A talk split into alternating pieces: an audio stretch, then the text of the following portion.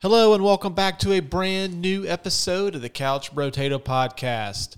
This is the third installment of our spooky season month, where we're talking about some of the best horror movies to ever come on to the silver screen. And we have got an absolute masterpiece for you guys and gals today. Producer Adam and our good friend Kohl from the Knights of Degradation podcast join me to talk about the 1982 John Carpenter sci fi horror masterpiece, The Thing. It's a really good one. We hope you guys and gals enjoy it. So, after this brief trailer, we bring to you The Thing. 100,000 years ago, it came to our galaxy. Trapped in the wasteland of Antarctica, it could not escape. Now, it is free to become one of us. John Carpenter's The Thing, rated R.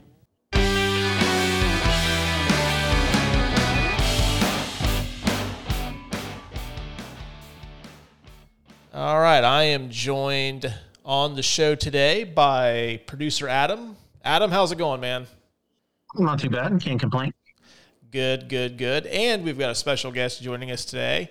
Our friend, it's been a while since you've been on the program, Kohl from the Knights of Degradation podcast. Kohl, how's it going, man? It's been a long time. Yeah, thank you for having me. I'm doing okay. I could complain, but I will choose not to. Well, you did enough of that before the show. oh yeah, it's all it's all I do nowadays. In in the green room, as we call it here in the industry, did enough of that.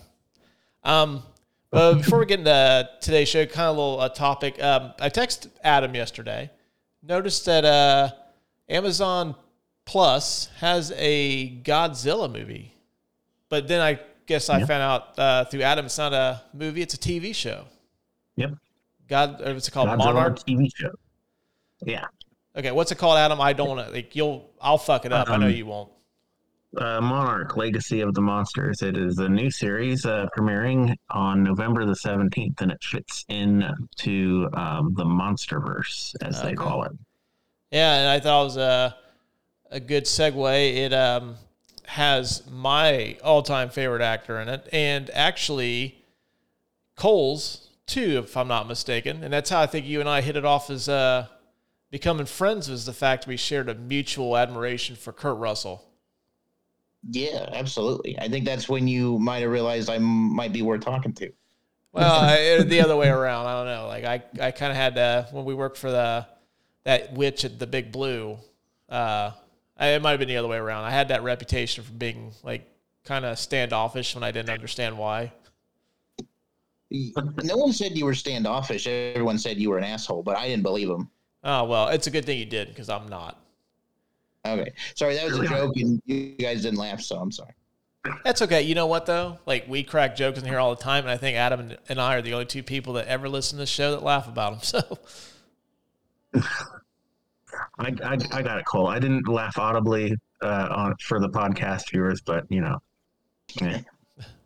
Well, you smiled, but I didn't want to call you out. I didn't want to be like that. but uh, yeah, I mean, Kurt Russell, he's been a favorite of mine, man, since. uh Actually, I think the first thing I remember watching him in was Overboard, which I love, and I, you know, and then Tombstone, and then from there, just anything he was in, I would watch. My mom worked at a video rental store, so anytime I saw a movie with him come out, I just took it home, and that was it. That's right. Your mom did work at a video store. That's I actually uh, the movie that we're talking about is how I discovered it was when I worked at a video store because I had never heard of The Thing, which is the movie we're doing today, the uh, 1982 horror classic by John Carpenter. But uh, when I, I worked at a video store from the time I was like 19 until I was 22, I used to go down these rabbit holes where I would get like really interested in an actor or a director, and I would just rent anything I could get my hands on. And I went down a John Carpenter rabbit hole.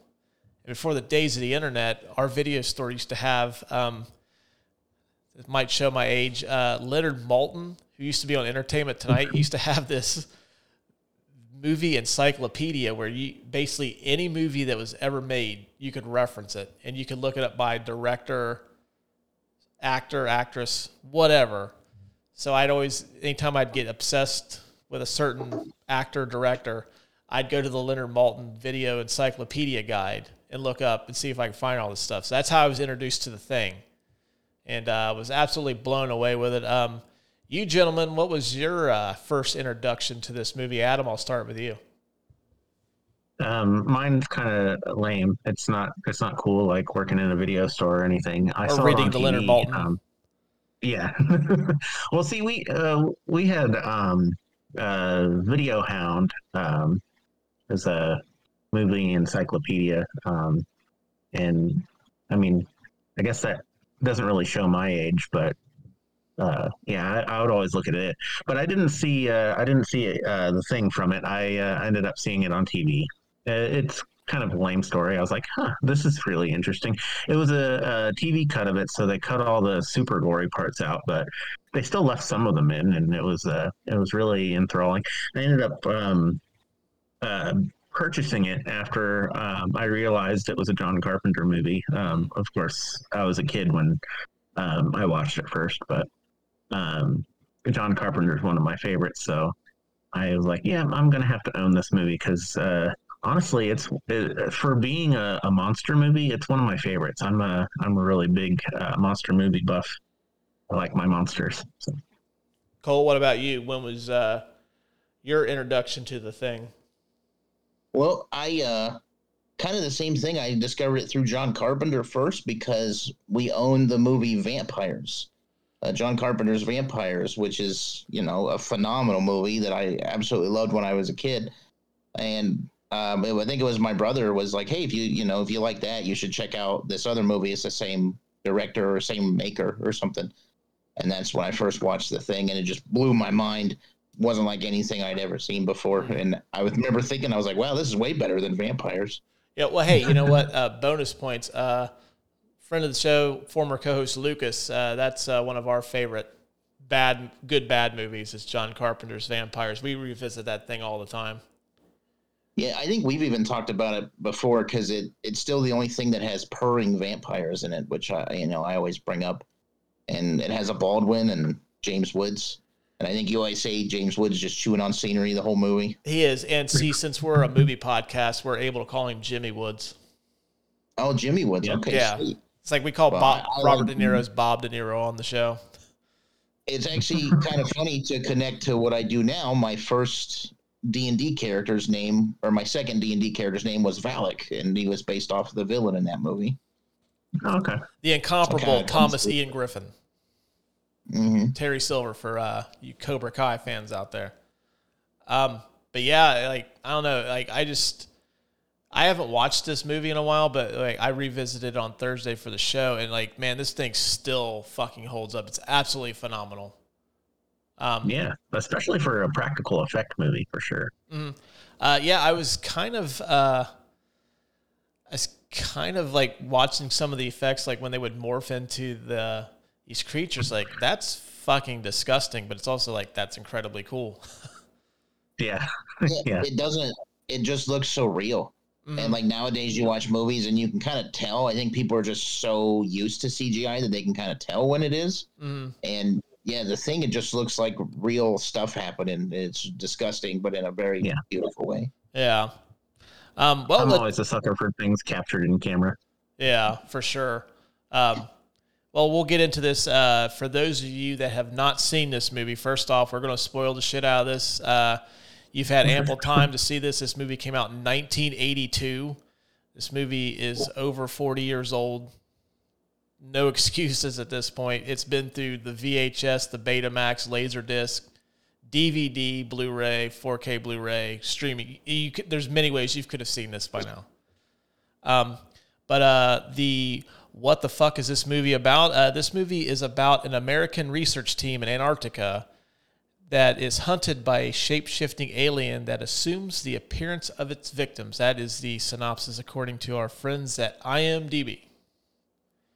Simple, simple premise. Nothing, uh, nothing too. Uh, I don't know what's the word I'm looking for. It's not uh, too ambiguous. So it's kind of cool. Like I think it's what makes the movie work. Is it really doesn't like have a bunch of different plot points going on. It's basically a very straightforward standalone movie. It's this team is trying to figure out what this creature is, and then it creates this era of aura of paranoia and distrust amongst the team, and that's that's it.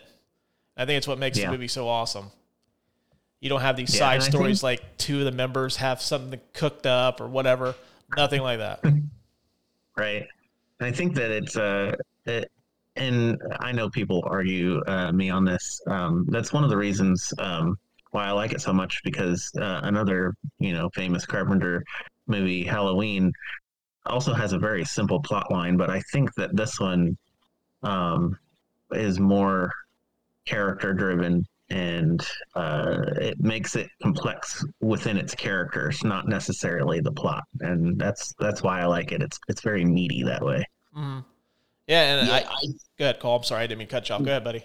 no, I was just gonna say I, I agree. I think it's his I think it's his best script by far.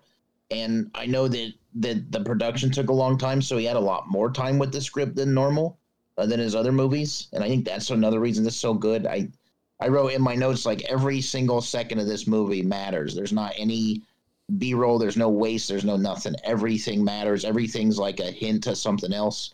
It, that I think Mhm. that's I think that's that and some other things we'll talk about later is what contributes to its longevity, in my opinion. Why it's Mm. still the best horror movie. Yeah, the Yeah. thing I really like about it too is like the monster in this is not really the villain per se, but it's the paranoia that it creates, and like basically the villain is the entire team. It's like they can't trust one another Yeah, because Yeah. of this alien. That's what I think is really cool about this too. And this plot has been stolen many times since then, which we'll get into that Mhm, much later. sure. So yeah, that's I, I kind of dig that aspect of it as well. Well, it's cool because it it's it's like that, but it flips. Like you mentioned, his uh, uh, Halloween, it Mhm. flips it totally. And I didn't come up with this. I um, saw someone else say this at some point, but in Oh, you other take credit for it. That's cool. Okay, well, my my original opinion um, that you didn't edit that other part out yet um, is that it it just flips the script on horror movies because in any other horror movie there's safety in numbers, and when the people are together, that's when you have the calm. Like when Yeah. you, someone watching it can calm down and relax, but you just don't get to do that in this movie because you never know if if people are who they say they are um, because of the way the, the monster works. So there's zero, there's like zero time to breathe Mm. in the movie Right. and it's just nonstop, just tension and anxiety. Mm, yeah. I no, it just yeah, that's like what I, I love about it is just the fact that this is supposed to be like is this kind of like a very smart thriller wrapped up as a B movie. You know what I mean? Uh, yeah. Well, Yeah, I know. I know somebody who, um, when he shows people this movie, he doesn't show them the very beginning, like because I think in the very beginning that you see like a spaceship crash or something like that. yep. Mhm. The the, Yeah. The, the beginning of the movie's like that. Yeah, he starts the movie after that, so when he shows it to people, they don't see that, so they don't even have the idea of an alien in their head. hmm or they didn't again this was like high school time when when we were showing people this movie but i think that's even crazier because at least when you see that you kind of go in knowing that something crazy is going to happen Yeah, that's Yeah. that's kind of a cool way to like introduce somebody to that too, because you're like you're wondering like why the fuck is there a guy in a helicopter shooting at a dog? yeah. I mean, you still kind of wonder that too, even with the introduction Yeah. to the spaceship. But still, they're like watching it like that from that lens. It's like, what the fuck's going on here? Like, is this Yeah. this is does Antarctica make people crazy? well except norwegians because they i think doesn't he the norwegian actually like spoils the whole movie doesn't he Yeah, yeah, Yeah. But I- he does it in Norwegian, so it's fine. yeah. yeah he's right All right. Well, let's get into the categories, gentlemen. Uh, the Tale of the Tape. This movie was released on June the 25th, 1982. This stars Kurt Russell, Wilford Brimley, Keith David, T.K. Carter, Richard Dysart, Charles Hallahan, and Richard Masur. Directed by John Carpenter, as we said. Uh, Rotten Tomatoes score of 85% from critics and a 92% score from audiences. This movie made $19.2 million on a $15 million budget. It didn't win any Academy Awards, unfortunately, and you could stream this currently on Peacock. The Cock has the thing. You can Watch it at your leisure. So there's no excuse why you can't watch this. I'm a child. I'm sorry. No, it's fine. We call it the cock all the time over here. I may have stolen it. I've, I've heard other people call it that since then. So I don't know if I inadvertently The ripped it off, has but I'm taking fucking credit for it. Hey, I've never. You're the first person I heard that from, and now I say it all the time too. Well, good. I'm glad it's it's carrying on. I I've can- I've canceled our subscription twice just because I like screaming. We're no longer paying for the cock. I get the cock for free. yeah. My son actually, uh, was a few weeks ago, I, I let him stay up to watch the Sunday night football game. And uh, he was on his phone. He goes, Hey, dad, they're streaming it in 4K on the cock. And I'm like, Fuck. I'm like, okay, cool. Well- so like, we'll flip it over there, and I'm like, man, like, I hope he doesn't tell people that at school, like, hey, the football game's on uh, the cock or in 4K. We get the uh, we get the cock for free from my sister in law. So I pay five dollars for the cock, but it's also got wrestling on it. well worth it, and you get to watch cool movies like The Thing. So, um, uh, did you know uh, this category is facts and little tidbits about the uh, movie behind the scenes stuff? Um, this is the third of five collaborations between Kurt Russell and John Carpenter. Uh, the first being an Elvis uh, made for TV movie, and then they did uh, Escape from New York, which you can listen to in our vault. Uh, one of the earlier episodes we did, uh, cheap plug of the show. Also, they did The Thing, Big Trouble in Little China, and Escape from L.A. So, I'd say three out of five pretty good. I've heard that Elvis movie is pretty good, but Escape from L.A. is not not good at all. I I like Escape from LA just because I mean I don't know it's just kind of grandfathered in. I just say they're all good. I don't know. Like for me, like I always have said that Carpenter, I think has one of the best runs for a director in the history of movies, but it seems like his quality kind of falls off after They Live. I think it's like when you get to the top, like They Live, and it's like kind of a, a steady decline after that. There's nothing really like we like John Carpenter's vampires, but like let's be real, it's not the same class as anything prior to that.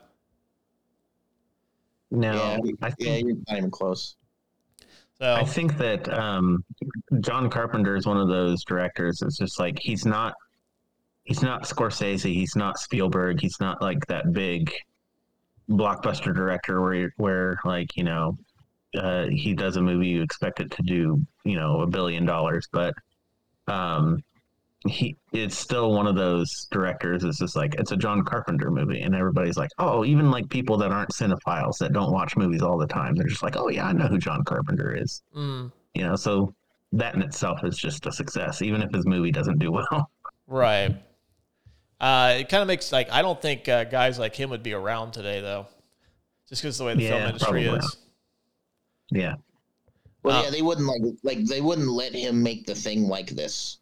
Oh today. no no no no! They'd saying like, well, we need a couple of these characters to have their shirts off the whole time, and we need a couple of these characters to like go bang each other in a closet or something. Like you know, like you said earlier, like there's no extra. There's no extra anything in this movie. It's all straight to the point, and they just won't make movies like that today. Yeah. yeah there's no risk uh, or there's no reward for the risk so Um, this movie is the remake of the uh, Thing from Another World, which was I believe it was produced by Howard Hawks, who is John Carpenter's idol, uh, which is adapted from the novella Who Goes There, which I kind of already knew that, but that was a, kind of a cool little uh, tidbit. But uh, this next one here blew my mind. Uh, this is the first movie where Carpenter doesn't do the score. yeah Um, they originally wanted Jerry Goldsmith to do it, but I guess he turned it down. So uh, they went out and got this unknown film composer named uh, Ennio Morricone, who is my second favorite composer of all time behind John Williams, to do the score. So how's, how's that for a backup pick? You're right. I Uh, definitely think it worked out. I again, that's just something else about this movie. The score is amazing. I think I read once that he based it, all the music off of heartbeats Mhm. and like the sound of like the sounds your body makes, like Yeah. on the inside. Uh, sounds stupid to say That's that out cool. loud, but you can just really pick up on that in in the movie. I mean, the music makes Mm-hmm. those scenes even more intense Mhm. for sure, especially the ending. Uh, I don't know. I don't want to like jump to the ending right away, but the score plays a big part in Yeah. in in the ending. Well, apparently, uh, if you were around in 1982, you would have been one of the few people that enjoyed this. Um, there is uh, the Oscar equivalent for bad movies called the Razzies. Uh, this Yeah. score was nominated for best or worst original score at the Razzies. Didn't win, Easy. but um, later on in 2015, uh, Quentin Tarantino's uh, Hateful Eight, which is basically the thing set in the Old West. and no, a- I mean seriously, it's the plot's almost the exact same, except it doesn't involve an Yeah. alien. Um, Tarantino used unused uh, p- portions of the score, and Morricone won an Academy Award for it. Yeah, Isn't that's just that's just bullshit. Like that makes me mad. Mm-hmm. Well, um, this uh, next uh, tidbit kind of ties into what you just said. Um, this movie opened on the same day as another sci-fi classic. It uh, opened up against Ridley Scott's Blade Runner, Hmm. which um, Blade Runner Never finished. heard. Never heard of it? Yeah, it's a little movie. It's got uh, Harrison Ford. Uh, that one guy, he was in that one thing. You know what movie I'm talking about, right? You know the guy with the Yeah, hat and the whip, and then the Yeah. spaceships and the and the the talk like the dogs and the you know that movie. You know what I'm talking I- about? I, I don't think I've ever seen any of those movies. Yeah, I know. Like, uh, they're not very popular. Neither one of them.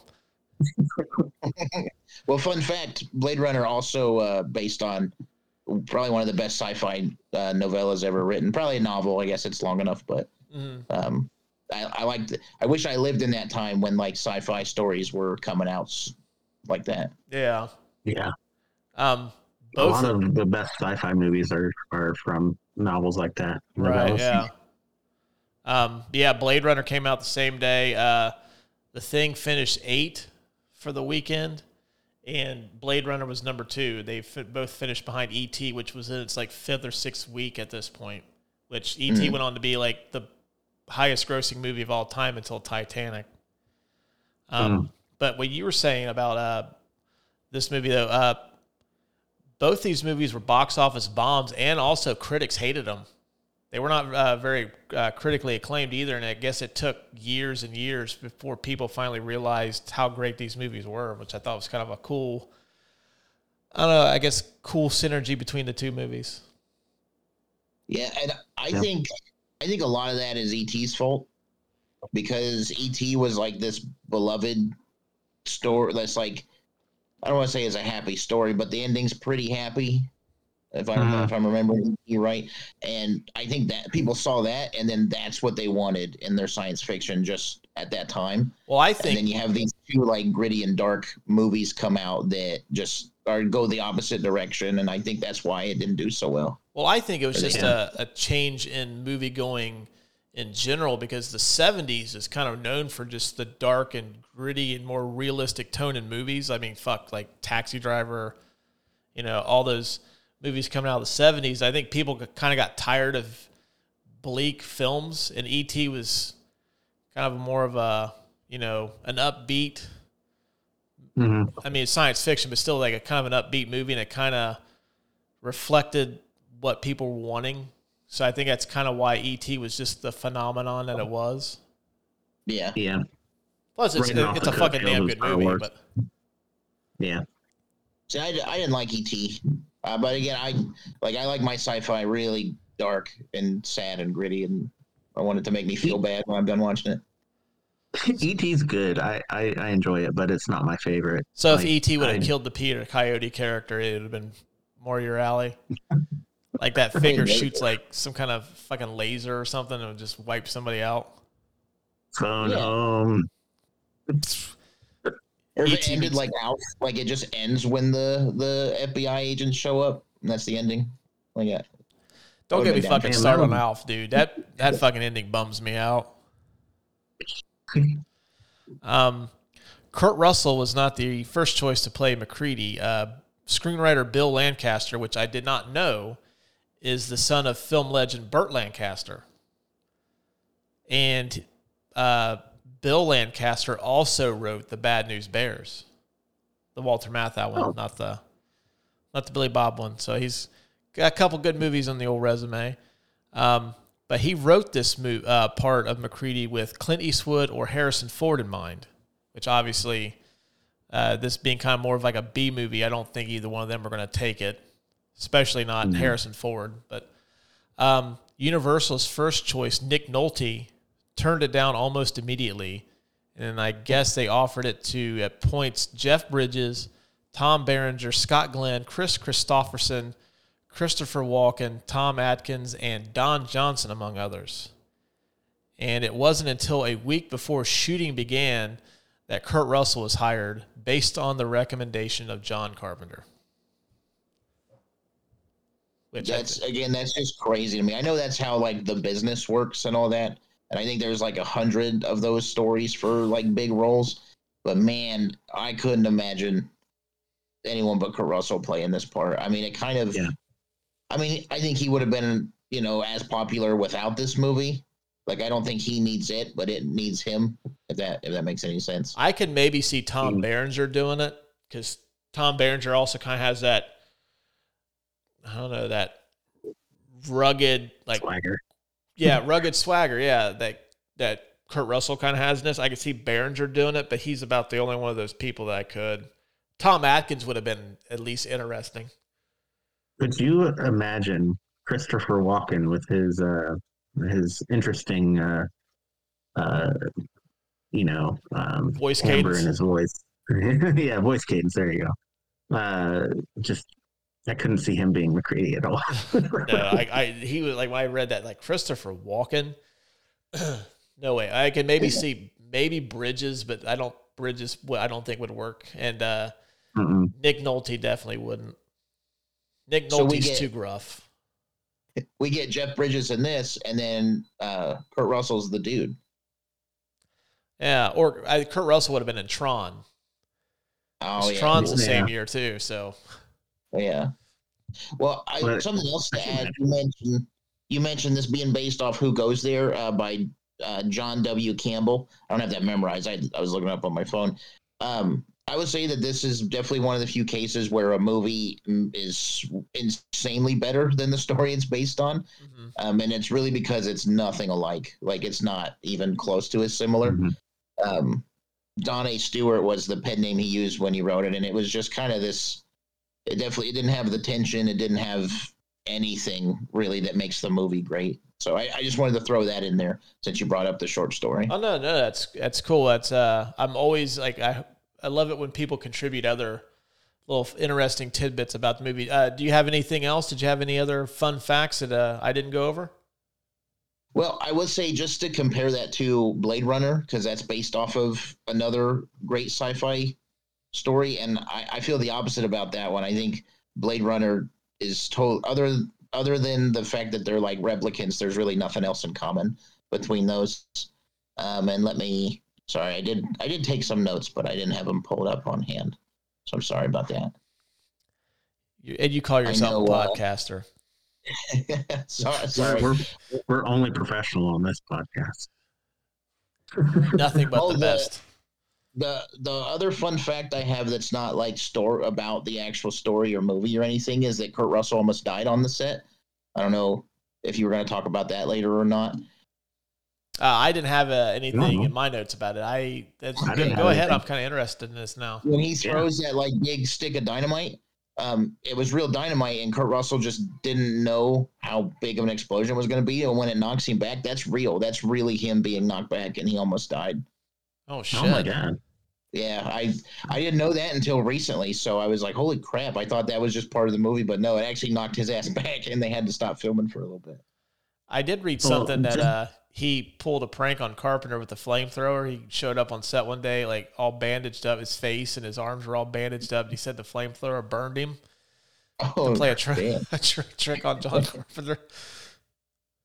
See, th- that's one of the biggest '80s things that I can pull out of this movie. Is like uh, it, it's sci-fi. It's got aliens. It's got uh, paranoia. It's got tension. But the uh, solution to everything is fire and dynamite. and that is the biggest 80s movie plot device that you can you can have in a movie like this. Or I- yeah, that is- just to shoot yeah. them. You just burn burn everything? I mean, that's. I think that's like the. I don't know. If I feel like if I was in that situation, that'd be my exact response. Just burn it. yeah, And I know. I guess I didn't write this down, but they do show this movie to like scientists who have to go live like in Antarctica. They show them this, this movie um, as part of their Mhm. training, and and like the question they always get asked is like, where do we keep the flamethrowers? And they're like, well, we don't actually have flamethrowers up here. also, the one thing in this movie that killed what was killing all those guys, we don't have. Right. Yeah, don't have to worry about that. so when are we going to get our flamethrower? Yeah. I if I would say yeah, we don't have to worry about that, or do we? Um, Adam, you got uh, any uh, interesting tidbits you want to add? Yeah, yeah, I got a, I got a couple. Um, uh, I had down that uh, this is one of uh, John Carpenter's personal favorite uh, uh, movies of his. Uh, um, he uh, kind of took the uh, the bombing of his movie uh, pretty hard. He didn't like the critics uh, hating on it so much. Um, uh, but uh, I think that if he were a successful uh, box office uh, director like we were talking before, I think his career would have been way different, and we wouldn't have gotten the great movies that we got from him. Yeah, I would agree with Um, that for sure. Yeah, Well, I did Like- see something that after this movie tanked, he had a uh, a multi film deal with Universal that they canceled. Okay. Afterward. yeah. See, That's we would we might have gotten something completely different, and I don't know if I would want that. Now, just to add that, I know I know that he said that he was really embarrassed about the special effects and that he was worried people would laugh at him, um, because of how like I think he said specifically the head that like grows legs and crawls around. He was just like "Dude, Yeah. people are just gonna laugh at that. And then I know the the guy who did the effects and everything was like super sensitive about how they looked, so no one said anything about him, and they kept the lights down on him. So that's another reason Mhm. why you don't get to see him so well. Mm-hmm. So I'm I'm glad to hear it's one of his favorites for sure because it like I don't know it deserves to be. It, I it does, and off now because he's like, yeah, it's you know it didn't do well when it came out. Now it's like the greatest movie ever. Yeah, it's called classic. It's it's it's beautiful and and all of its uh, uh, problems, uh, for lack of a better term, I guess. Um, but even so, um, that actually is a really good segue into my next uh, fact. Um, it actually is a benchmark uh, for a lot of um, practical effect artists. Uh, they they look at this film and they're like, okay, how can we do that practically? You know, um, I was uh, looking through a, a whole bunch of uh, different um, factoids on the internet, and um, uh, a lot of uh, the critics um, panned the the special effects. Like, hey, if I wanted to go see blood, I would go to a slaughterhouse, you know. But a lot of the things that you see captured, um, like on camera in this movie, are just that they're captured on camera. And if you have that in mind when seeing this movie nowadays especially like with all of the cgi stuff in the movies it, it's cheaper to do with cgi anyways. Um, it's just it's phenomenal. Like you see a, a guy a guy's face splitting in half. Like that's that's freaking cool. Like in camera Mhm. like that's real. Not not necessarily you know it's not guy's face splitting in half but they made it real on camera no Yeah. cg and that's cool I, I really like i said i'm a i'm a big uh, sucker for practical effects and this one is just up there for me even even if it was critically panned for its effects it, it's still up there for me Can Um, I ask a quick question? Have you seen the the two was it 2011 version? Oh, the one with um, Yes. Edgerton and uh, Mhm. Winstead. Yeah, just real quick, what do you think of the effects in that one? Not even not even compared, but just do you like them like what they did in that one? I, I get why they did what they did. Um, like uh, one of the scenes where they're like uh, the the thing is assimilating the other guy and like squishing his face up against him. Like I get it. I that I get why they they did that, but to me it just it doesn't have the same effect as some of the things in the original. Um, and you can see that it is CG. Uh, we were talking a bit uh, earlier about um, how you can just tell it's CG, and I mean, as an audience uh, member, you look at that and you're like, okay, I can tell that's CG. I, I know it's not real. Like you go see Fast and the Furious and you see a car swinging on a vine, like. Yeah, you know that's not real. No, that They're is real. That's 100 percent real. I've done it. Yeah, that movie's just And- a documentary of Vin Diesel's life, right? Yeah. Oh yeah, that's that, that's what it is. Yeah, man, I was I totally drink wrong. I drink should go back Corona and on, for that that reason. After that documentary series. Well, I- I But, was just um, curious because the effects are definitely different, but I, I think I'm one of the few people who like the 2011 version.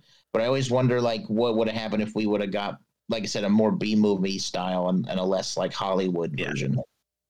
I, I I like the the new one for what it is, but I'm like, if you give me a choice between watching the new one and the old one, I'm always gonna pick the old one. You know, like I've never seen the 2011 one. I, I I think it's because I didn't want to be disappointed. So you guys are saying it's it's decent. It's decent. It's not. It's not as good as the original. I don't think. Yeah, and I, I agree. Like between the two, I'm going to pick the old one all day. But I think they make a pretty good like back to back watch. And I I I keep I keep making the Blade Runner reference, but I'd compare it to the Blade Runner sequel that recently came out. Like it's not anywhere close to the same, but it's still it's still more of the thing that I loved. Mhm. You Yeah. know, so I. I I think it's worth a watch. It's not going to blow your mind, but I think the very first time you see the the thing in it, I I was like, holy shit, because it was just cool to see it like updated. I guess. Mhm. Yeah, that's that is pretty cool. So is it a remake or like a prequel or It's a prequel, I think. oh is it if I okay? remember. Yeah, Mhm. I think it. Not to spoil it, but I think it ends with them chasing the dog on the plane on the with the helicopter. I think. Okay. I don't remember. Maybe maybe I'll give it a like one of those uh eh, you know what, there's nothing else to watch. Maybe I'll give this a shot now. Yeah, it either ends that way, or I think it should have ended that way. It one, it's one of those two. If it's a prequel, it cool definitely it should did. end I that way. That would have been a cool way to end it. Mhm.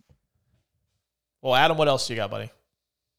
um, uh, going in uh, from uh, practical uh, special effects to uh, Foley artistry. Um, uh, they did some pretty cool um, uh, sound effects on this movie, and um, uh, one of the sound effects, like they soaked a, a towel in egg yolks and like ripped it and smacked it for some of the uh, uh, transformation effects. Um, my favorite though is uh, uh, one of the effects that they they did for the the dogs is um, uh, the um, Foley guy got all the dogs in his neighborhood together and put him in his house, and then he would walk around in a trench coat outside of his house and tap on the windows to get the dogs to bark. I was like, huh, that's uh, that's one way to capture that sound. That's Right. pretty funny. Um, and uh, see here in uh, 1982, before its release, uh, Fangoria magazine had a contest. Uh, people were asked to draw the thing, uh, even though they hadn't seen it. Um, and if anyone could guess what it was going to look like, uh, they actually won a trip to Universal Studios. Oh, Oh, that's That's pretty cool. Yeah. I wonder if somebody um, drew a dick. You know, somebody out there had to have done it. It was one person had to have done. it. Yeah, here's the thing. We have so many pictures of bits. It actually could be Throw the 'em all basis out. for super bad. no. This is a picture of what the thing's going to be streaming on in 40 years. The cock.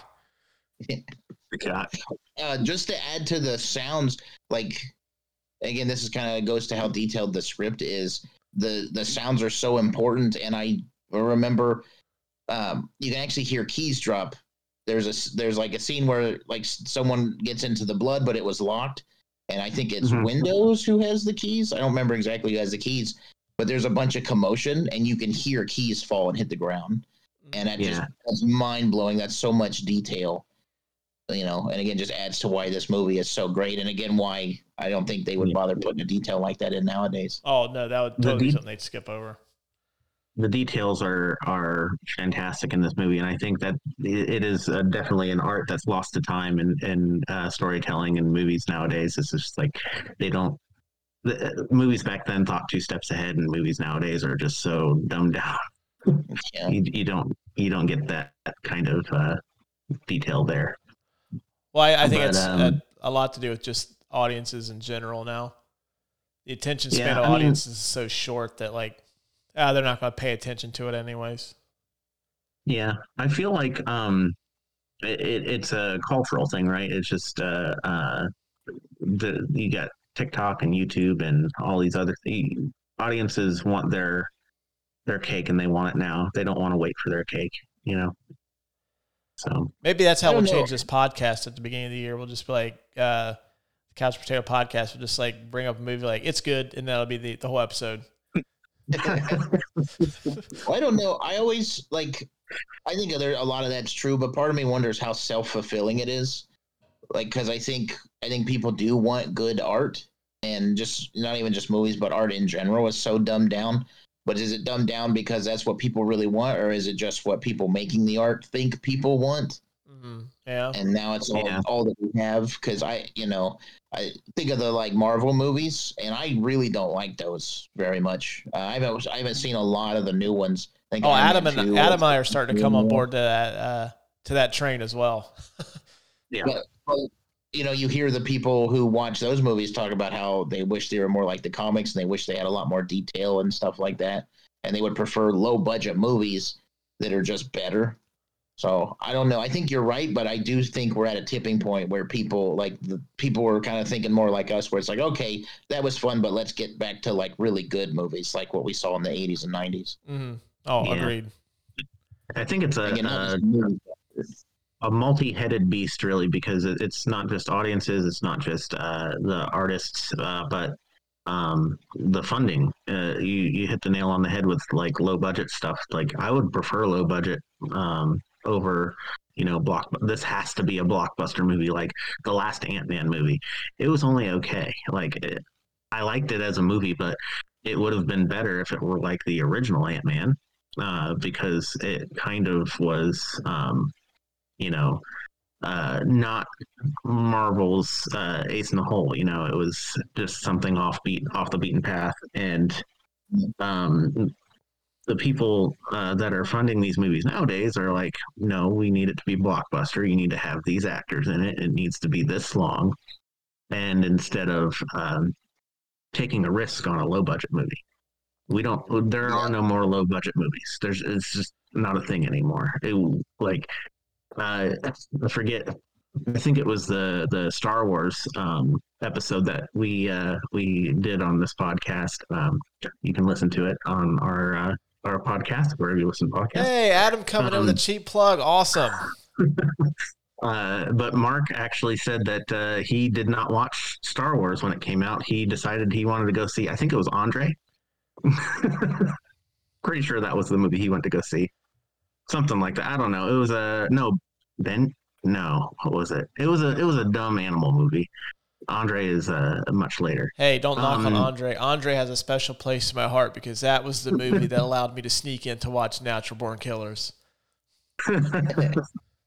but Oh, uh, we don't. We're not going to see movies like that anymore. They, they just don't exist. hmm So Well, yeah, I, I think it's just, uh, I think, uh, yeah, the studios they just want to get the biggest return on investment now, and I think a lot of that that low budget stuff is like gravitating towards like they're breaking it up and turning it into like more like mini series stuff for the streaming Yeah. services versus like putting it out in theaters. and the the format is not conducive to a series either like if you decide to take a movie that should be a movie and break it up into a mini series it just it it ruins the the thing sometimes you know yeah. I saw it the because of the strikes and stuff. Someone posted on Twitter this picture of like 50 movie titles, and it says, "Look at all these movies that are going to get canceled now because of the writer strike." And no shit, every single one was a sequel or a remake, and none of them were whereas like an Yeah. original movie. Mm, So I, I right there with you, just bur- just burning out on that stuff. mm. Yeah. Yeah, it just I think that they they would rather not they would they're not looking at it like in terms of like they're gambling at it like a like a craps table now or whatever. It's just like okay, you know, fifth sequel to Marvel movie, the last four have been like five hundred million dollars or more. Let's just put out another one of those versus taking like forty to fifty million dollars and trying to invest in something original. And we may lose your shirt on it, we may not. But I would rather it's like, oh, let's just take the safe bet and go with the Marvel movie that people have seen time and time again, or like the seventeenth Jurassic Park or the forty third Fast and Furious movie, which I'm kind of getting mm, starting Yeah. getting burned out a little bit on those too. But Well, it's it's definitely a cultural thing too. So it, it's kind of the same way with like books and comic books right now, because there's these independent things going on that are great, and it's the same with movies. There's some really great independent movies coming out. Nobody talks about them, and nobody cares. Mhm. And like even on channels that try to promote independent stuff, all they end up doing is bitching about Disney and you know what the mainstream's doing without shining a light on the stuff that they're currently asking for. So again, but I think part of it's just self fulfilling. It's more about what can we profit from versus what's going to you know be better and push art forward. Mhm. right, Yeah. And Um, and it's it's sad too because some, you know, small movie that could have been low budget could have kickstarted the next big IP that is a franchise, but we will never know because we're stuck in the same franchises we have. Um, Adam, got any other uh, tidbits to add before we move on? We got one more. Um, uh, Kurt Russell um, decided to take long drags on cigarettes uh, before some scenes to make the uh, the his first breath uh, look more smoky uh, to make God. it look a little bit colder. God damn, I bet that looked cool as fuck too. Watching him fucking like just rip a heater. yeah, geez, man. Um, But I I listened to an interview. Uh, Bill Simmons, uh, podcaster, he's he has a couple programs on the Ringer, and uh, he interviews Kurt Russell, and he was talking about his interview, and he said that Kurt Russell came in uh, smelling like he had rode a motorcycle to the interview. He didn't have like an entourage or anything. He set his helmet down. He reeked of like Marlboro Reds, and he's like, "This is like the fucking coolest guy in the room." That's exactly how I pictured. Like that's how I picture him too. Yeah. yeah, I think that's why like I love the dude so much. But um, great stuff, guys. Uh, a lot of fun facts. Uh, a lot of shit I didn't even know about when I was doing my research. So uh, appreciate the uh, all the interesting tidbits. Um, the next category we got is the uh, Martin Scorsese. This is Cinema Award for the best scene of the movie. This is based off the internet meme, the uh, Martin Scorsese, where he says, "This is cinema." So uh, best scene of the movie. Uh, I have my personal favorite, but I want to hear what you guys had first. Uh, Adam, I'll start with you. What do you think was the best scene in this movie? um, uh, I know that a lot of people don't like a line from this scene, but um, I really like the scene with the uh, the heart attack and the defibrillator. I really do. It's so cool. Uh, just all the effects in it and uh, uh, the way it ends and just the the cheesiness of the line in, in the uh, in the scene. Um, that's that's probably gonna be my favorite. I know it's it's not it's not like the the cerebral. Uh, this is the best scene because of, of uh, you know this uh, story region uh, reason or whatever. But um, yeah, that's my favorite. Kohl, I was not expecting that when I when I watched it the first time. I was Oh, like, oh, yeah. they're gonna save this guy. that kind of got me startled. I've seen this movie fuck at least ten times, and that's that scene gets me every fucking time when that arm comes or like his arm just gets swallowed by his chest. Gets me Yeah. every time. dude every single time. Like that's oh it's just creeps me out. Like i know it's coming. It's like a jack in the box. Like i know it's coming but it's still going to scare the shit out of me. Mm, um i guess more with that scene they used uh, that was a real person on the desk there. He was a an amputee or a, a quadriplegic. Um it was a guy who didn't have any arms and legs and they put a mask on him so that's an actual person there for that scene Oh which is really cool wow! um, I I, gotta go. that. I gotta go with and I Russ, I think we've even talked about this before, so I think it is the same as yours, the the blood scene, like the blood testing scene. That's so iconic.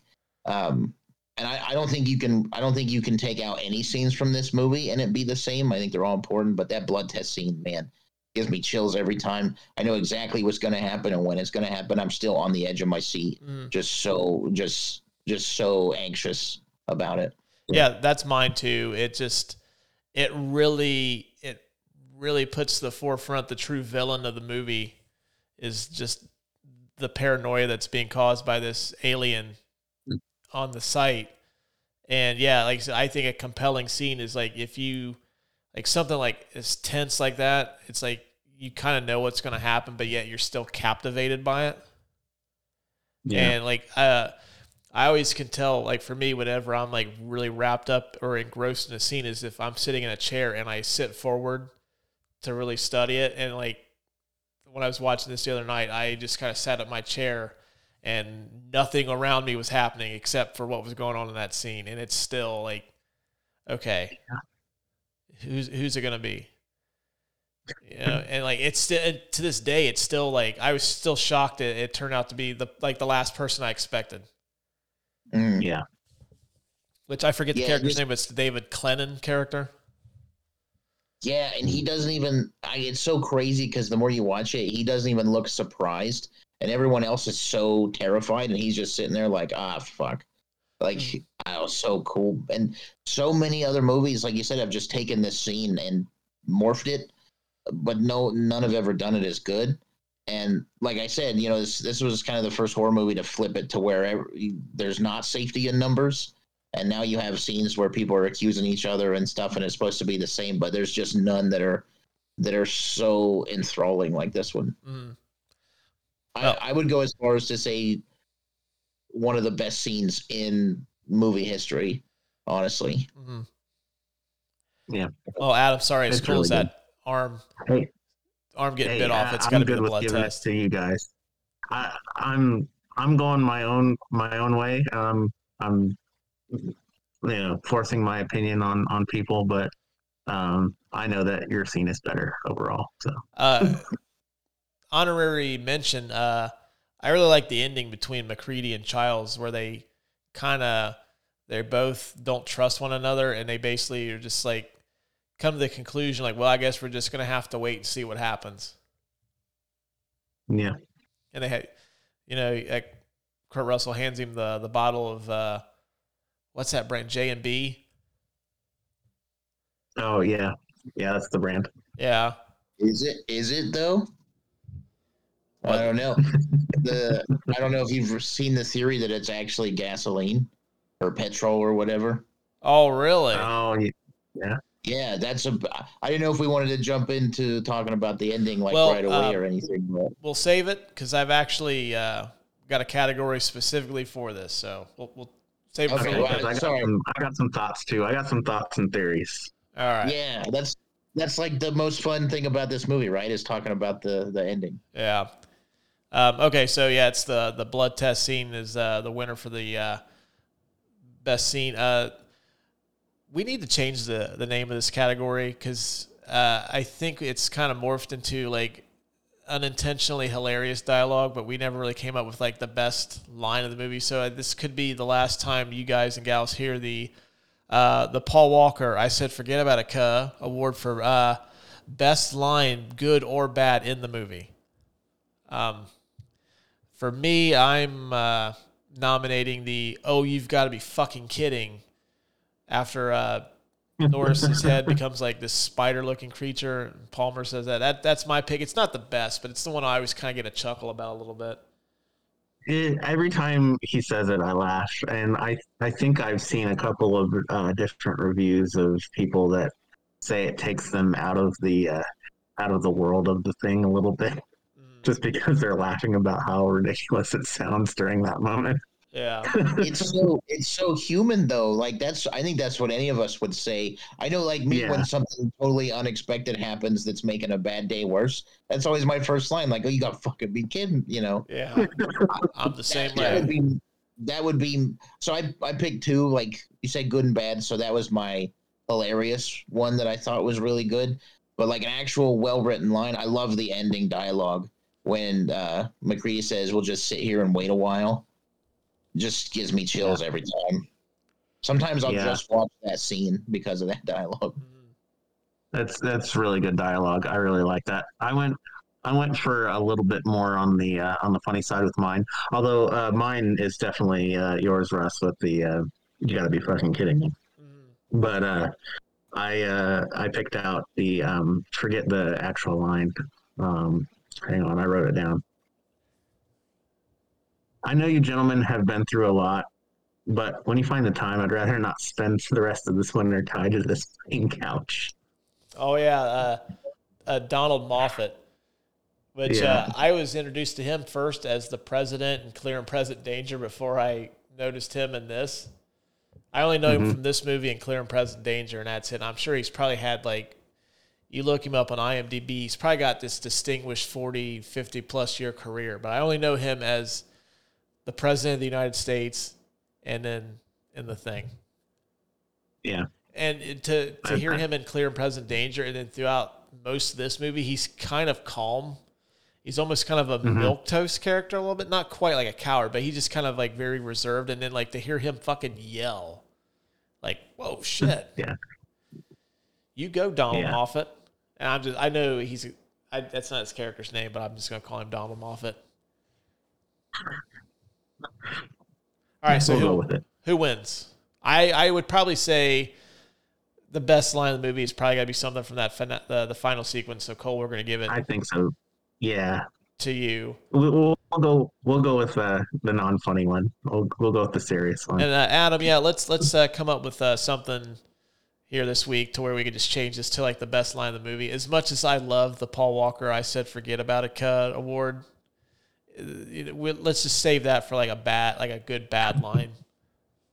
Which Kohl, have you Forget seen? You About It, know what we're talking about? I don't know. It's a it's a line. It's a scene from Too Fast, Too Furious. Paul Walker and Tyrese Gibson are walking out of a police station, and Tyrese is badgering Paul Walker, trying to get information from him, and then Paul Walker just like serious, like he's performing in the fucking Godfather too. Because I said, forget about it, cuh, and it just it just goes to black, and it goes on to the next scene.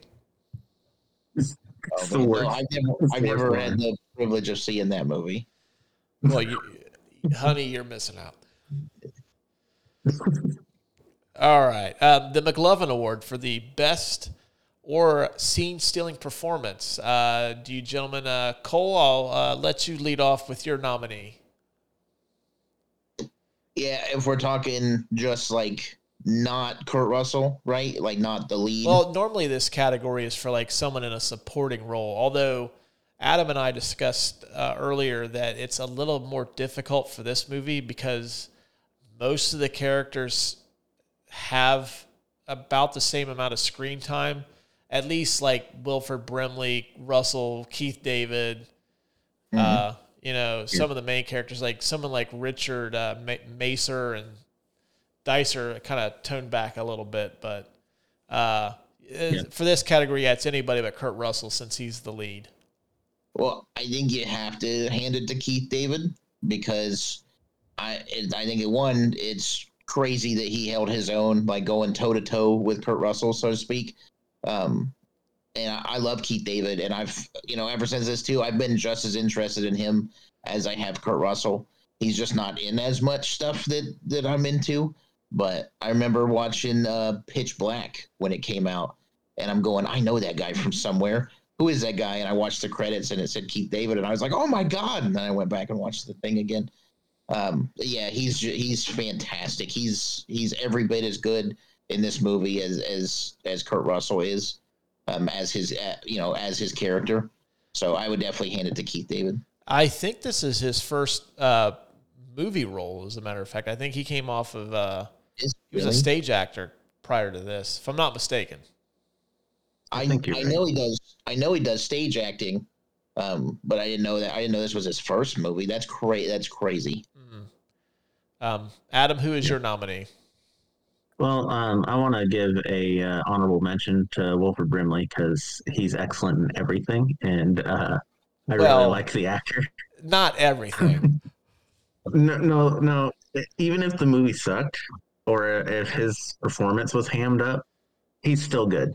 I, I will give him that. He he does. The man does no wrong with me. So well, as we discussed But- in uh, a couple weeks ago on our hard target episode, uh, yeah, he's really going for it. where he just says gibberish at one point, and we're just like, "Yep, that's uh, that's whatever he's saying." hmm but uh, yeah, uh, I'm gonna have to give it to Keith David as well. Um, it's it's just such a good character, and uh, uh, interesting side note, um, he plays the Arbiter in the Halo series, uh, video game series, uh, which has a alien life form named the Flood that assimilates uh, biomass and uh, steals their knowledge, which you know kind of sounds like a movie we all know he was in. Mhm. So I'm giving it to Keith David I'm as gonna- well, simply because it's Keith David. That's it.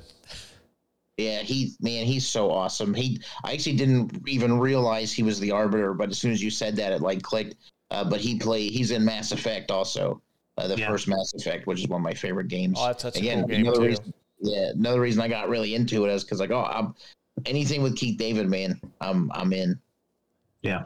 All right, unanimous. Keith David. Uh, Keith David wins that category. Um, I I'm going to skip over the Welcome to Dumpsville Population U Award for the performer you'd recast because let's be real, there's nobody in this that needs to be recast. They did a really good job, so we don't even need to go into it.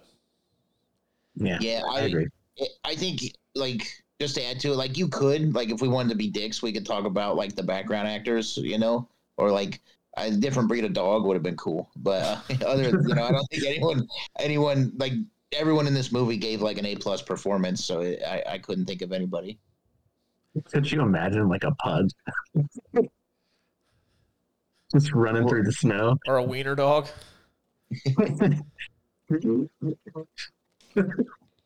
All right, the unsolved mysteries of the movie. Um, since you guys are wanting to discuss the ending, um, the unsolved mystery of the movie is uh, MacReady or Childs the thing. That's kind of the the biggest mystery I think uh, we need to figure out about this. Uh, I'll let you guys uh, cook in the kitchen a little bit. What do you think, uh, Adam? We'll start with you. Uh, so I've heard some uh, several different theories. Like, um, oh, we know that um, it's not Kurt Russell because you can see his breath at the end, but you can see both their breath. You know, um, I uh, I really don't have anything uh, other than that. Like, I I I want to say that Kurt Russell isn't the thing, but I also have not heard that it's gasoline either. So uh, I'm kind of curious to hear Kohl's thoughts on this. Well, I'll start by saying that that the that it's ambiguous and there's no definite answer. And anyone who says there's a definite answer, I think they're wrong. And I think it's why this movie has has been around for so long and is still considered great and will still be considered great when it's 100 years old. But that being said, yeah, the theory is that that MacReady because they make a lot they make a reference in the movie that they're out of alcohol at some point. Mhm. So it doesn't make sense that he would have it on him, but he had uh he made uh, Molotov cocktails though. So some people, eh, you know, it's fun to think about. He actually filled it with gasoline, and they also talk in the movie about how they shouldn't share food. They should all make their own food, and not share it. So the fact that he hands it to Childs and he just drinks it no problem. Right after that, Kurt Russell smirks and laughs a little bit. So that's kind of a popular popular theory. And then Okay. to add on to that, there's a scene where Childs is like on lookout out. He's like looking out the window, and it cuts away and it cuts back and he's gone, but the door's open. The coats are actually all in different spots, uh, like they were all knocked off and then put back up, and one's missing. And some people say Childs has a different color coat on when you see him at the end. I don't. I mean, it's like really dark and snowy, so it's kind of hard to tell. My personal opinion, I think the biggest thing that leans into Childs being the thing at the end is uh, the chess match that Kurt Russell has uh, on Mhm. that computer because it does it like cheats. The computer cheats and beats him, and I think the script was written so tight. I think that's kind of alluding to the end that no matter what Kurt Russell does, he's gonna lose. And that's kind of how I feel about it. I think either like in my mind, even if Child's not the thing, they're both still gonna die Mhm. at some point because that's just how it's gonna work. So just my opinion is that chess game, and you know he like what does he do? He like pours his coffee or whatever in it and breaks the computer. Yeah. and I He, think that's he pours just the whiskey. He pours the so, whiskey into yeah. it. Yeah, pours his drink into it. Well, he also burns down the whole fucking place, you know? So I, I think that kind of parallels that. Um, I've Yeah. read theories about uh, the way that the uh, the lighting hits the actor's eyes. That if uh, it seems to be like if there's like light kind of illuminating around their eyes, that's supposed to indicate they're human.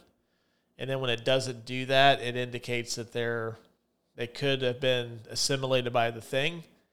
Uh, I've read about that, but then that's also been dispelled because uh, there's been a couple instances the David Clennon character has light shining around his eyes. Of course, we all find out that he's totally been taken over.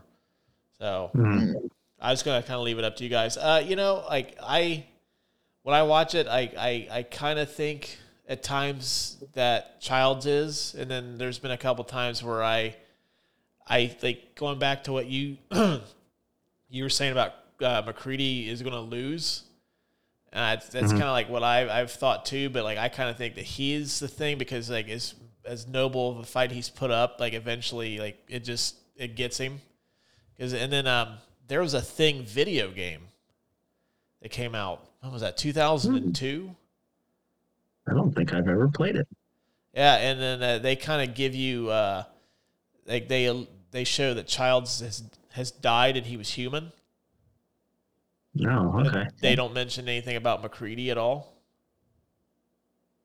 Okay. So All I don't know. It, it's know it's fun to like kind of play around with it, and like it seems like every time I watch it, I kind of get a different perspective on it. But um, Yeah. I don't know. Like I I've I, always thought it was Childs. I kind of you did know. like when I watched it the other night. That's kind of what I thought too, because he just. I think it's just kind of the way he's looking at Kurt Russell's character. Like he kind of, it's like he's almost waiting for his opportunity, because he kind of just like Mhm. looking at him with like almost like a scowl, like he's waiting, like a, like a predator waiting to pounce. Whereas Kurt Russell's kind of playing it more cool, like, uh, okay, you know, like I know what you are, and I I'm I'm ready, and like I've got like this plan to get you. So it's I don't know, just that's kind of the way I felt on Thursday night, but I could watch it again tomorrow night, think something completely different. Yeah, Mm. I think again, just not to keep saying it, but I think it just lends to how great the script is written. I think it's written that way on purpose. I think it's supposed. I think there's these little hints on purpose, but it doesn't come out right and say. And I think there's things that are uh, contrary on purpose Mm. too, just to keep you guessing and to keep you unsure. And it's just all part of the theme and the feeling of the movie. So it's. I think if if like if it ended with Childs being the thing and like killing MacReady, and then that's the end, the movie wouldn't be anywhere near as good. I think just No. that, that very last shot, that very last scene is what makes the whole ride worth it, kind of. Yeah, it, it's Yeah. basically been the theme of the whole movie, anyways. Is like the audience is trying to figure out who it is too, as long as well as the crew, and you, they never, no one ever really figures out who it is. So they kind of like Mhm. make the audience kind of leave the movie feeling the same way. It, it kind of works better that way. Yeah, you're just uneasy. There's no closure at Yeah, all. And that's Yeah. that's kind of a big difference between movies now, right? And movies now don't leave you feeling unfulfilled, like on purpose. Mm. I don't know Yeah. if that makes any sense, but yeah, there's just no closure. Like we're ne- we don't know, we're never gonna know. It's just how it is.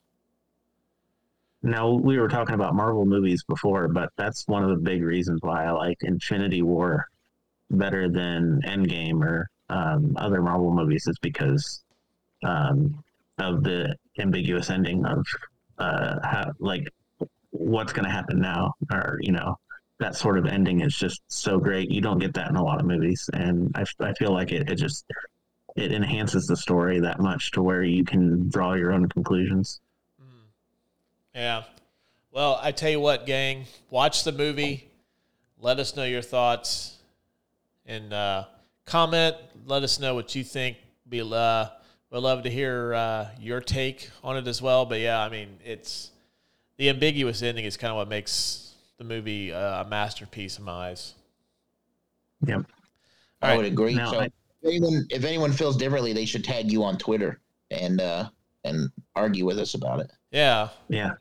Yeah. I'll Big argue with Whoop will fight about it. Twitter. I'll- Yeah. I'm fixing for a Twitter Um, fight. I do have a uh, throwaway uh, movie mystery. Um, it's not as important as the ending or the ambiguity, uh, but Is it does Wilford um, Brimley have diabetes during this, or why does Wilford Brimley look 60 when he's 32? yeah, it's, it's true. Man, I, I really wish that they had a scene with him eating oatmeal in it. I forgot all about that. He was the Quaker Oats guy too. I texted you earlier and I said he was Yeah. most known for Cocoon and the diabetes commercials. Completely forgot he was the fucking Quaker Oats spokesman. Forgot all about it. Yeah. Oh man.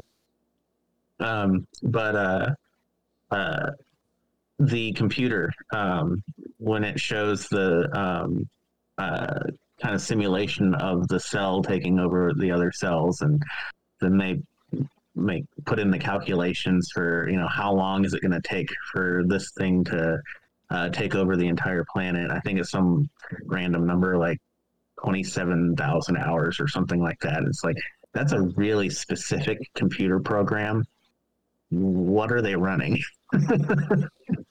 like how, how did they do that? How did they make the computer, especially in the, the time period that it's set in? How did they make that program? And why Right. is it so accurate? Well, that's uh, it doesn't make any sense to me. I Adam. I have no answer for you on that one. It's a good segue into uh, the next category, though. Okay, let's go for it.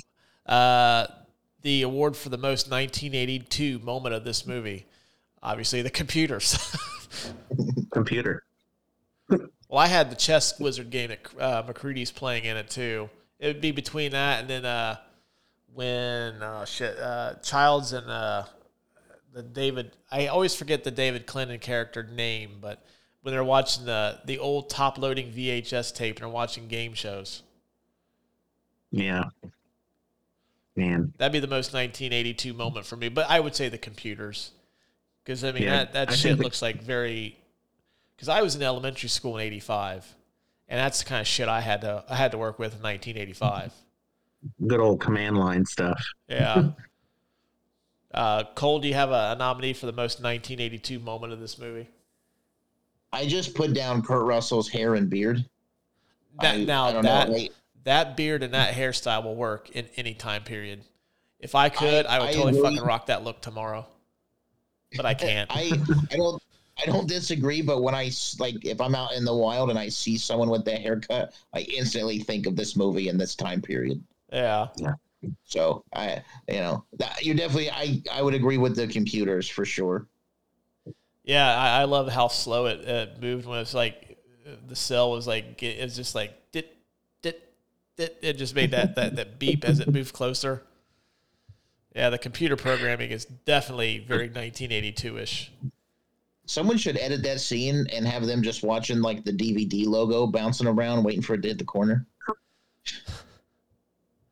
Well, uh, why didn't they do that in uh, the the th- the thing uh, remake? They might save that for the thing too. Th- thingin, Yeah, Singing be thingin. Thinking- fingered. fingered. Oh, All right, all right. Uh, I'm still trying to find a corporate sponsor for this category. Um, I think Adam a few weeks ago we used uh, the Waffle House. Mm-hmm. Yeah. Uh, I've used Bob Evans. Have not heard from either one yet. So uh, the next uh, contender is uh, this is uh, the hot off the skillet take presented by Applebee's for uh, your hot take regarding this movie. So uh, Kohl, uh, you got a hot take regarding this movie? uh, I think I said it earlier. Um, best movie of the 1980s. That And is, uh, this- That's extremely hot take. Yeah, Yeah. that's that's Um, sizzling. Someone's eating good I- in the neighborhood tonight. Yeah, I think probably just to be more, just to be simpler, better than uh, better than Blade Runner is probably an easier way to say that because I think Blade Runner, a lot of people that are in the sci-fi and horror consider that the best movie of the '80s, maybe Um, in these maybe I don't know. uh, Blade Runner's definitely not my camp. I'm uh, more of a Back to the Future guy. Yeah, Yeah. yeah. I, I see. I'm not a big fan of Back to the Future, so yeah, I would. All say, right, Kohl, it's been nice having you on the show. Uh, that's gonna wrap. I'm sorry. to be fair, I, I've only seen them all once. Oh, we gotta change that.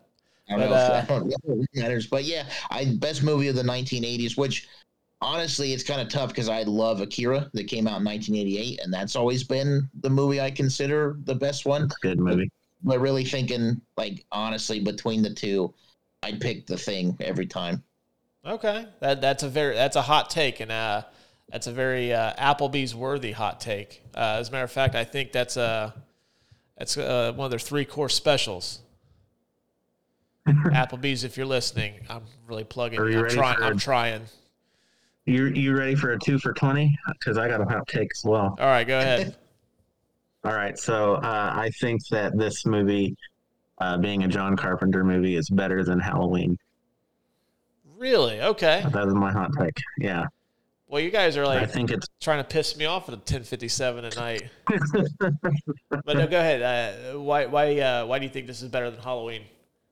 so. Uh, I've seen Halloween more recently than the thing, and just watching it this last time, um, and, and I, I mentioned it earlier. Halloween is very um, simplistic in its story. Uh, it's you know, guy goes crazy, goes to the neighborhood, kills people. Like that's a pretty simple storyline. This hey, one is just more. a, uh, a movie executive, uh, that's yeah, one sentence. I mean, and pitch. it, it'll it'll it'll sell movie tickets for sure. But um, I think this one just is more meaty. Got it's got a, a got it's got a lot more um, nuance in um, the characters. It's uh, it's got more um, tension. Uh, like Kohl said earlier, like usually you have that uh, time period where everyone's together and the tension kind of like dissipates, and you don't get that in this movie. And I think that um, just the uh, detail in the movie, the uh, and Kohl hit the nail on the head on all these points too. Is like you can't take anything out of this movie because every single scene matters, and it it's that that I think makes it better than Halloween. Okay. All right.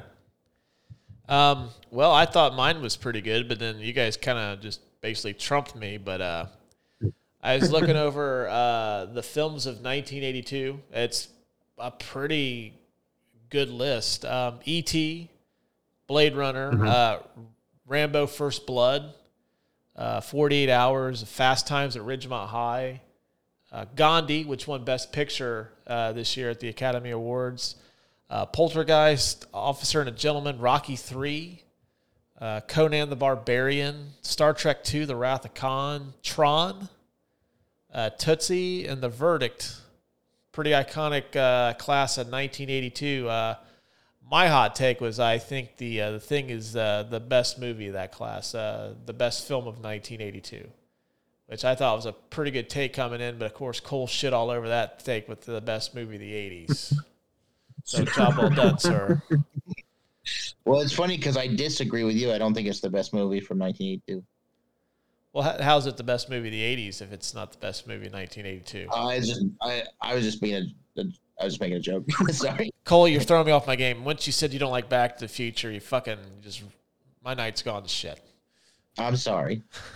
All right, but uh, all hot, ta- uh, good hot takes, gentlemen. And like I said, Applebee's, if you're listening, we're looking for sponsorship on the show. I would love to put uh, the hot off the skillet take presented by Applebee's. Play a commercial. I I don't care. I'm at your whim. Get a hold of me. You gotta get a little like sizzle sound. Well, if Applebee's wants to pay me money to plug Yeah. this on here, I'll totally do it. They, I will do whatever they want. Um, so if like someone says a take that's not a hot take, does it get sent back? no, we'll just delete it out. Oh, okay. Yep. Send it back to the kitchen, if you will. Yeah, It's not hot enough. it's it's not hot. This Need is to warm that up a bit. Put this back on the skillet for a minute. All right, last category, gentlemen. Um, the Hall of Fame, which uh, Kohl, uh, we come up with a, a number of different questions if we were to create the Couch Brotato Podcast Hall of Fame. And uh, we're still looking for sponsorship on this. Uh, I do have uh, Apple Pay, I have PayPal, I have Venmo. You want to help make the Couch Brotato Podcast a reality, you can send me money. I will gladly provide you uh, links to that as well so we can get that uh, ball rolling. Um, and I'm just begging for money at this point. But uh, we come up with like little categories. Could be uh, fun categories. Uh, we try to determine whether uh, this particular question would go in the Hall of Fame. So, um, would the team of John Carpenter, Kurt Russell go into the Hall of Fame for director actor teams?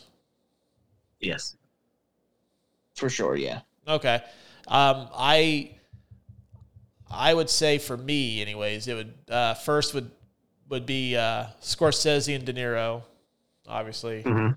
Uh, De Niro or uh, Scorsese and DiCaprio is against it. But yeah, I think Kurt Russell. If you're putting in five, I could see, I could see that being a definite uh, first ballot Hall of Famer for that that duo. For sure. And Um, the movies that he's in with Carpenter are mostly good too. Yeah, with the exception I of Escape heard- from LA. Hey, you cut me, Kohl, earlier. and It hurt, so I'm cutting you back. All sorry. Sorry. Revenge.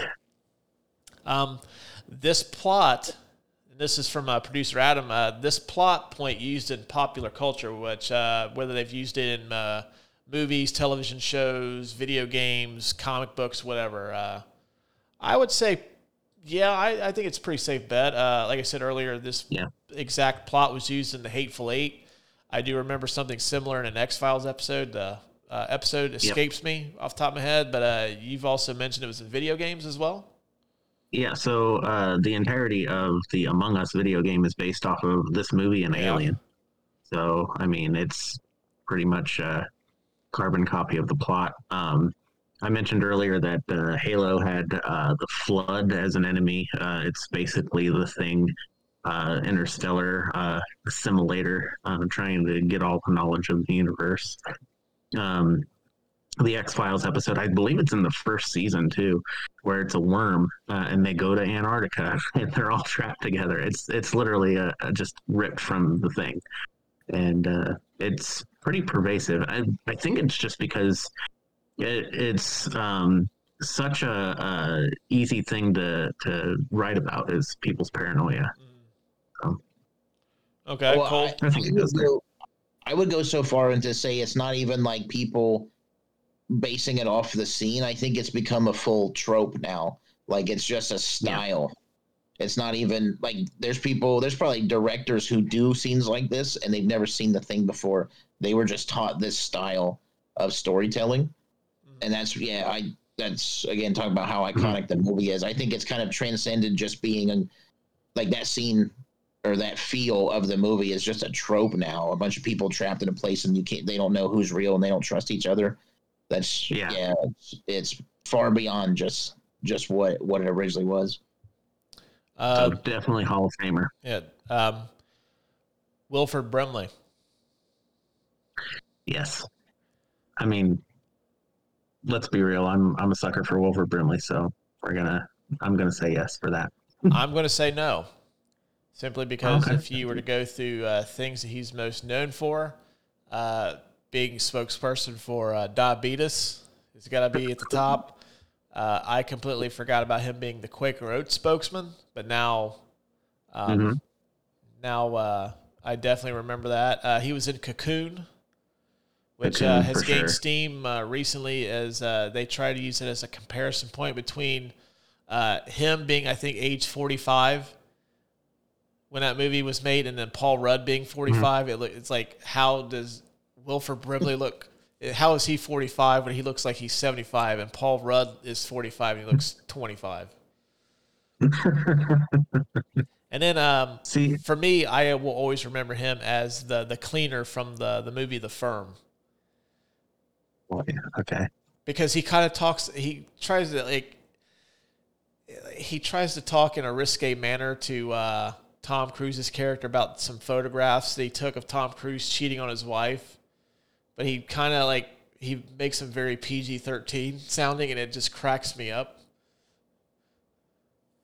So I always remember him uh, from that too, and like he also tries to uh, chase after uh, Tom Cruise on foot, which is a fucking bad idea.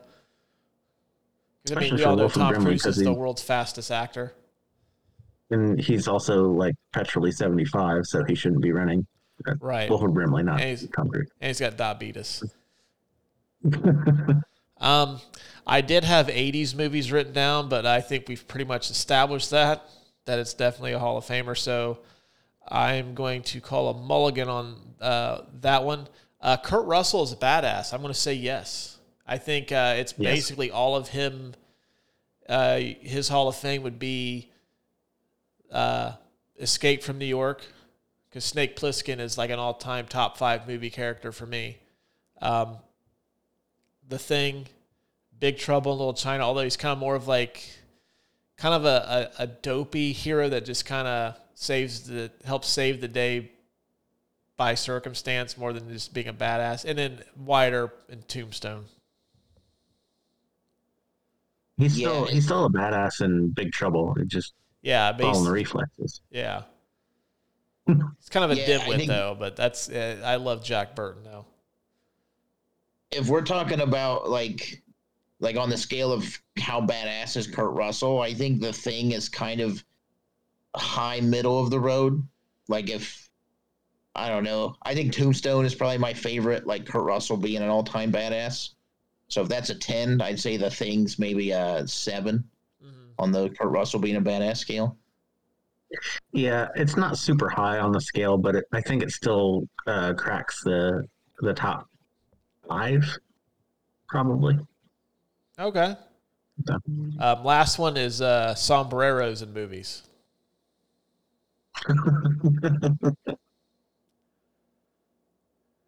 no, I don't think so. Not for this one. I mean, it's it's good. Don't get me wrong, but no. No, not my not my favorite use of sombreros. I try to think of something funnier to say, but no, I wouldn't. Well, I'm I just trying to think of a better use I of a sombrero in a movie outside of like Speedy Amigos? Gonzalez. Three Three Amigos is funny. I like I like them. They they have sombreros. Okay, there's uh, three amigos in. There's Speedy Gonzalez. There is a stock uh, 1950s through 1960s Western villain or heavy. Yeah. I mean, uh, the Zorro movies, the the ones from the '90s, they they had sombreros. I don't think they had them like uh, as a joke or anything. They just had sombreros because that's what they wore. And then what was that uh, Disney movie where they the three Calabareros or something like that? Did they wear sombreros? Oh yeah, yeah. Three caballeros, yes. Okay. All right. So it does not crack the Hall of Fame for that. All right. No. Uh, gentlemen, it's been uh, an absolute joy to spend uh, the last hour and a half with you talking about the thing. Uh, I'm glad, Kohl, that we were able to get you back on the show and you were able to we were able to do this one. I know uh, this is probably when I, I discussed doing this podcast. This is one that like uh, I think uh, I told you like when uh, we'll do the thing to get you on the show, and of course we delayed that by two and a half years. But Yeah. Well, I remember the the first crossover we did with the Crow. You guys came over here and we played the Crow board game. I actually bought the Thing board game before I even had the Crow board game, waiting to play it with you guys for this episode. But you know, So I- now we need to play the thing board game. well, I think Well, we, we could can get just have it Lucas to roll while we watch the play it. thing movie. I think we uh, he he uh, wanted to do, do the Crow instead, so I think that's why the Crow was the pick for that one. Well, I love all right. the Crow, is- but I Crow awesome. I love the Crow, but I, I prefer this movie. yeah, That's- there. that's good. I guess that's something worth asking if they, because like the 2011 wasn't technically a remake. Uh, how would you guys feel about a remake of this movie Um, Oh. of the thing? I actually, when uh, we were talking about that, um, I don't think it should be remade, but I guarantee you at some point that it will.